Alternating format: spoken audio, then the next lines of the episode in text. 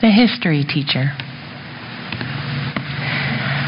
Trying to protect his students' innocence, he told them the Ice Age was really just the Chili Age, a period of a million years when everyone had to wear sweaters. And the Stone Age became the Gravel Age, named for the long driveways of the time. The Spanish Inquisition was nothing more than an outbreak of questions, such as How far is it from here to Madrid? And what do you call the matador's hat? The War of the Roses took place in a garden, and the Enola Gay t- dropped one tiny atom on Japan. The children would li- leave his classroom for the playground to torment the weak and the smart, mussing up their hair and breaking their glasses, while he gathered up his notes and walked home, past flower beds and white picket fences, wondering if they would believe that the soldiers in the Boer War told long, rambling stories designed to make the enemy nod off.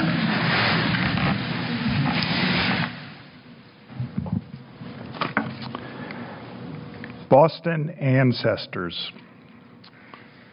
I hear them behind me crossing Persian rugs on heelless shoes, drinking Dubonnet, eating nuts from the pantry, the smell of stew, talking about naval battles and varsity crew, their voices raspy with cigars in underheated rooms. Someone sewed their eyes shut with needlepoint thread and when they speak, they make up for it in booming tones. It is somewhere out of them, alive or dead, I have sprung. Yet, not a person there seems to recognize me. Not one. Personal address. To you only I speak, although you are forever changing names, places of residence, appearance, affect, reputation. When I was a child, you hovered in the rafters of the tabernacle, above the visiting evangelist's head. My mother said I should repent, and so I did. Of what? I have forgotten. I was five years old. I do remember how the tree under which she knelt and prayed with me for my salvation bore a single peach that year, the hard green bud of it. How all the summer long I watched it grow. There was something that I asked of you in that worn out orchard, although I don't remember what it was. I ask, I do know. I took the peach for answer.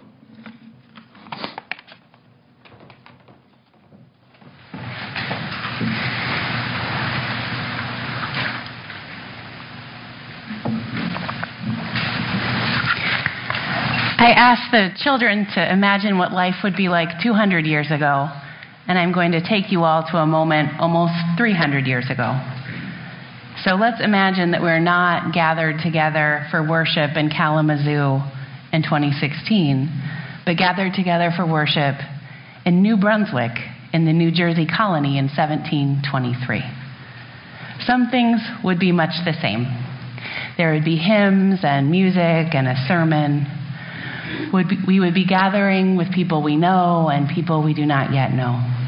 But some, things would be very different. Now we have electric lights, central heating. Most of us arrived by car. In 1723, New Brunswick was a frontier town, the far western edge of European settlement in North America. There'd be nothing like our settled, established meeting place. But perhaps the most significant difference would be that in 1723, in the church in New Brunswick, about half of you would have no idea what I am saying right now. You would not understand English. In 1723, New Brunswick was a divided town. About half of the town's residents were English speaking Presbyterians from Ireland and Scotland, and the other half were of Dutch origin and usually worshiped in a Dutch language Reformed church. But that all changed in 1723. The two ministers in town, two of the only multilingual people in town, realized that their beliefs were very similar, so similar that they should join their churches together. They believed that their unity of belief would hold the town together as one worshiping community, despite differences in language, culture, and national origin. And as they worshiped together, the, surface, the service switched between English and Dutch. The, the sermon would be in Dutch, followed by an English language prayer. The hymns alternated languages. People endured portions of the worship service they could not understand, knowing that it was resonating with others in their community. The call to communion was always in both languages, so everyone could understand what was happening at the moment of the worship service that they considered most important. This merging of the churches in New Brunswick was one of the earliest events of the Great Awakening, a mass religious revival that swept the American colonies and much of Western Europe in the 1730s and 40s. This awakening was marked by revivals, evangelism, a new a belief in the authority of the individual, emotionality, a focus on salvation, and the transgression of denominational, ethnic, racial, and class boundaries. Church historian Thomas Kidd describes it as the, this way Radical evangelicals, ordained untutored, and occasionally non white men as pastors they sometimes allowed women and non whites to serve as deacons and elders. They led crowds of the poor, children, and non whites singing through the streets. They permitted Native Americans, African Americans, and women to speak in mixed congregations, and they commended their words as worthy of white male attention. They endorsed the visionary, ecstatic experiences of the disenfranchised.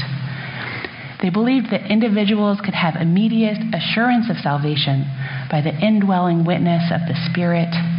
They affirmed lay people's right to critique their pastors. And in the revivals, the world seemed to turn upside down as those with the very least agency in 18th century America felt the power of God surge in their bodies. Doesn't that sound incredible? Almost like a glimpse of paradise. It sounds awfully close to the beloved community, the reign of love and justice that we yearn for. The beloved community is an idea developed by philosopher Josiah Royce and popularized by the Reverend Dr. Martin Luther King Jr. And it is a vision of a community where love and justice prevail for all people, where all people value and work for the common good there's a spirit of kinship that connects individuals to one another across boundaries of race, class, political opinions, and all other divisions. A community in which the voices and experiences of all people are valued, where the divisions between the haves and have nots fade and equality emerges. And we're about 300 years too late. But like all stories from history, this story is not that simple. We don't get to listen to the version of history presented by the history teacher in the poem I read earlier. We need to consider the beliefs that brought these people together and the theology that united the New Brunswick congregation and swept through the American colonies would be hard for most of us gathered here to stomach. The theology of the Great Awakening was based on the fear of a vengeful and condemning God and the threat of hell. Members of the movement believed in a fire and brimstone hell and that most of us are destined for eternal suffering. Fear of hell is what brought people together. They wanted to know they were saved and visions, ecstasies, mystical experiences, and dreams are what would give them that assurance of salvation. Many of the preachers of that era, including those at the church in New Brunswick, thought they could tell who was saved and who wasn't. They would stop people that they thought were unconverted, not yet saved, from receiving communion. They would stand in front of them if they stood up during the service to receive communion and block their way forward. These preachers were God's self appointed defensive linemen. They were the 18th century equivalent of, depending on who you were cheering for later today, the Carolina Panthers' Charles Johnson, Star Lotulelei, Kawann Short, and Jared Allen, or the Denver Bronco, Broncos' Derek, Derek Wolfe, Sylvester Williams, and Malik Johnson. These preachers, like those football players, attempted to stop all who tried to move past them. As some people were not permitted to fully participate in the community, others were welcomed in. They were brought together by this fear of hell and their yearning for an experience that would prove to them they were among the saved. And this yearning for assurance of salvation brought people together to agree that it's hard to understand in the 1730s and 40s, itinerant preachers would go from town to town in the American colonies, and people flocked to hear them. The estimates of crowd size are incredible. In a time when the entire population of Boston was 14,000 people, 8,000 people gathered in an open field near Boston to hear preacher George Whitefield. And this was before modern amplification technology, so I have no idea how that worked. One of my church history professors in seminary came up with his best analogy that gets close to explaining the cultural phenomenon and crowd size of the Great Awakening. He said it was as if everyone in this country who watches the Super Bowl all did so together in person. It's hard to imagine. It's also hard to imagine that, the, that almost 300 years ago, the mass cultural experience that everyone made an effort to participate in were religious revivals. People would stop all they were doing to hear a great sermon, to participate in an altar call, in hopes of having that experience that would assure them that they were saved. Our culture is not like that anymore. Now, our mass cultural experiences, or what is left of them in an increasingly fragmented society, are entertainment, sometimes politics, almost never religion. Almost 300 years ago, people gathered to hear the story of the man they believed to be divine, whose body was broken for them as an act of atonement. They recreated and remembered that sacrifice in the ritual of communion. And now, those of us who gather to watch the Super Bowl tonight will watch very mortal men's bodies broken for us. Know this I love football. Growing up, my family's Super Bowl party was the highlight of my year, and I've watched the Super Bowl nearly every year since even when I lived in Eastern Europe, and it meant the game started at 1 a.m., and so a few Americans and I would gather and pull an all nighter to watch the game. And these past few years, my team, my Seattle Seahawks, have brought such joy to my life as they have been good for once. And there are few things as comforting to me than the post Sunday, post Sunday service nap with the football game on. And it's becoming increasingly clear that football leaves real and lasting impact on the players' bodies and minds. It's feeling less and less ethical to be a witness to a breaking of these bodies. The repetitive brain trauma of football and other collision sports leaves many players with chronic traumatic encephalopathy. Oh, I practiced that word and still couldn't get it it's a disease that symptoms include dementia, aggression, memory loss, and depression. And some researchers believe now that up to 80% of professional football players contract this illness. And so I'm not telling you to cancel your Super Bowl plans, because I know if my Seahawks would be, were playing, I would watch every single minute. But I'm really starting to wonder if their sacrifice is worth it. Is it possible to watch super, watch football ethically now, knowing what we know about its long-term impacts? I'm not sure. And if we as individuals stop watching, that probably isn't enough anyway. That might be more about our need for purity than creating real and lasting change that would save these men's bodies and brains. And can we accept that adults, knowing what we know now, can make the choice to continue to play this sport, trading passion for football and money for lasting brain damage? There are so many choices that we allow one another to make that are unhealthy. So football might just be one more. I'm really grappling with this, and I would love to hear how you guys are, are, because it's really challenging for me. But back to the Great Awakening. The Great Awakening shaped our culture deeply. The authority of the individual preached during this time influenced the philosophy on which our democracy is based. Methodist and Baptist churches, the two biggest branches of Protestantism in this country, grew dramatically from the revivals. And the idea of church shopping, checking out a few congregations before deciding which one you would attend, largely started in the Great Awakening. Before then, people would attend at the church closest to them, usually because it was the only church available, or at least the only church nearby where their language was spoken. The revivals of the Great Awakening left new congregations in their wake, giving residents choice of where to worship for one of the first times in history. So, those of us who passed by other congregations on our way here this morning owe a debt to the revivalists of the Great Awakening.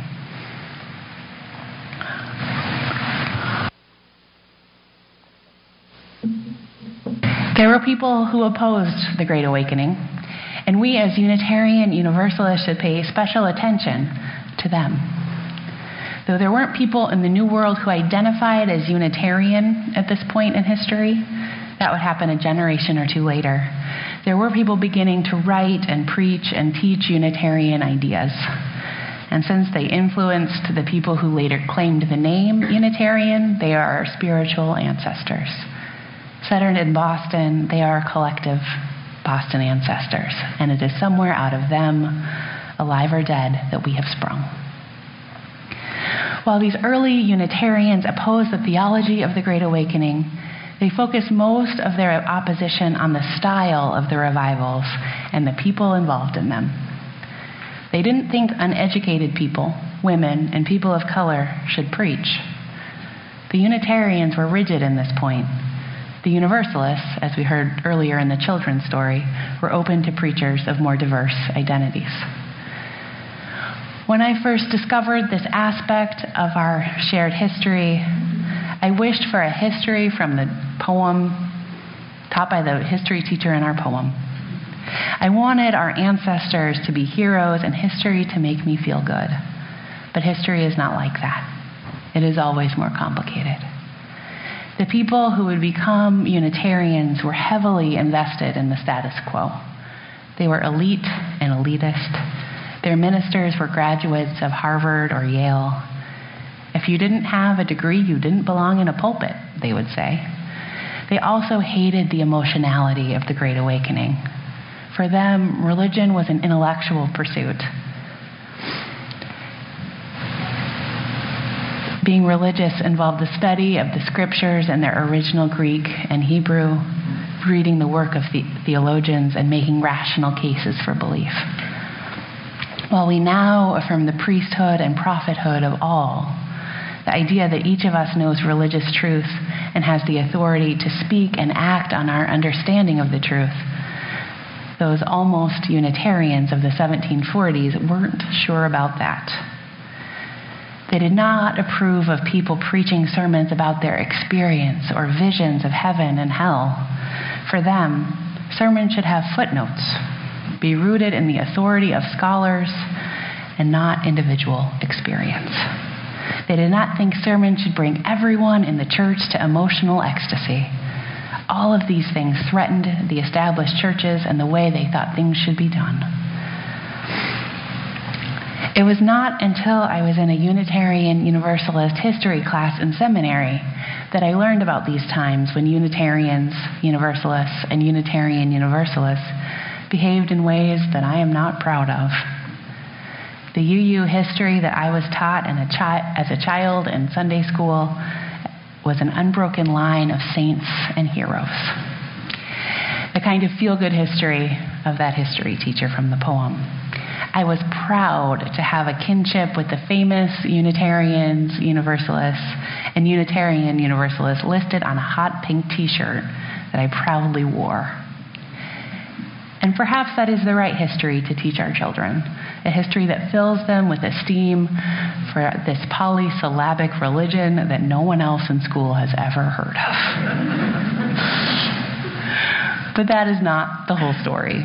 We cannot live with only the happy history. We need to know that real complicated story of our denominational history, a story of people who fall short of their ideals, who make mistakes, who try their best and sometimes fail spectacularly. There are a lot of moments in our religious histories that do not instill esteem, but much more complicated emotions. In addition to being anti slavery activists, American Unitarians were also among the leading advocates for the slave system. It was Unitarian President Millard Fillmore who signed the Fugitive Slave Act. The American Unitarian Association, in the decades after the Civil War, volunteered to civilize, that's in heavy quotes, the Northern Ute tribe of Colorado and Utah on behalf of the federal government an effort that ended in massacre and removal from ancestral land. Universalists have supported industry titans over striking workers, and the first people of color to enter our ministry struggled against institutional obstacles ranging from indifference to hostility. These are hard histories, and I hope to explore them with you in the coming years. Many of us struggle when we learn these histories. But with time, at least for me, this knowledge make, makes me more deeply connected to our shared faith. I like the stories that are complicated because the story of my life and the stories of our lives together are complicated. And when our stories about our religious tradition are complicated, it is easier to find a place in this community we know that our complications will blend together with everyone else's in our tradition, past and present. It's easier to create the next chapter in our shared history if we remember that the previous chapters are not full of saints, but faithful and fallible people like us. So, to close, I want to leave you with a vision of a future chapter in our shared story. We dream and work and yearn for the beloved community, for the reign of love and justice, for those glimpses of paradise. This is another time and place to imagine ourselves, since it hasn't happened yet. We can't know the details. The beloved community, like the revivals during the Great Awakening, unite people across race, gender, ethnicity, class, and every other division. But our vision is not of the 18th century. Perhaps we dream of a great banquet, the welcome table filled with all kinds of people. People who know salvation and spiritual truths, but maybe not the same spiritual truth. People whose actions are guided not by a fear of hell, but the desire to love the hell out of this world. People who are saved by love by forgiveness, by hope, by the truth as they understand it, by the indwelling witness of the Spirit, by a single peach. People who know these truths in their hearts and minds and bodies. And at this table, at this banquet, there are no Super Bowl defensive linemen blocking those who believe differently than they do, judging who is worthy and who is not worthy. At this table, we are all complicated we are all welcome and we are all beloved. May it be so. May we make it so. And amen.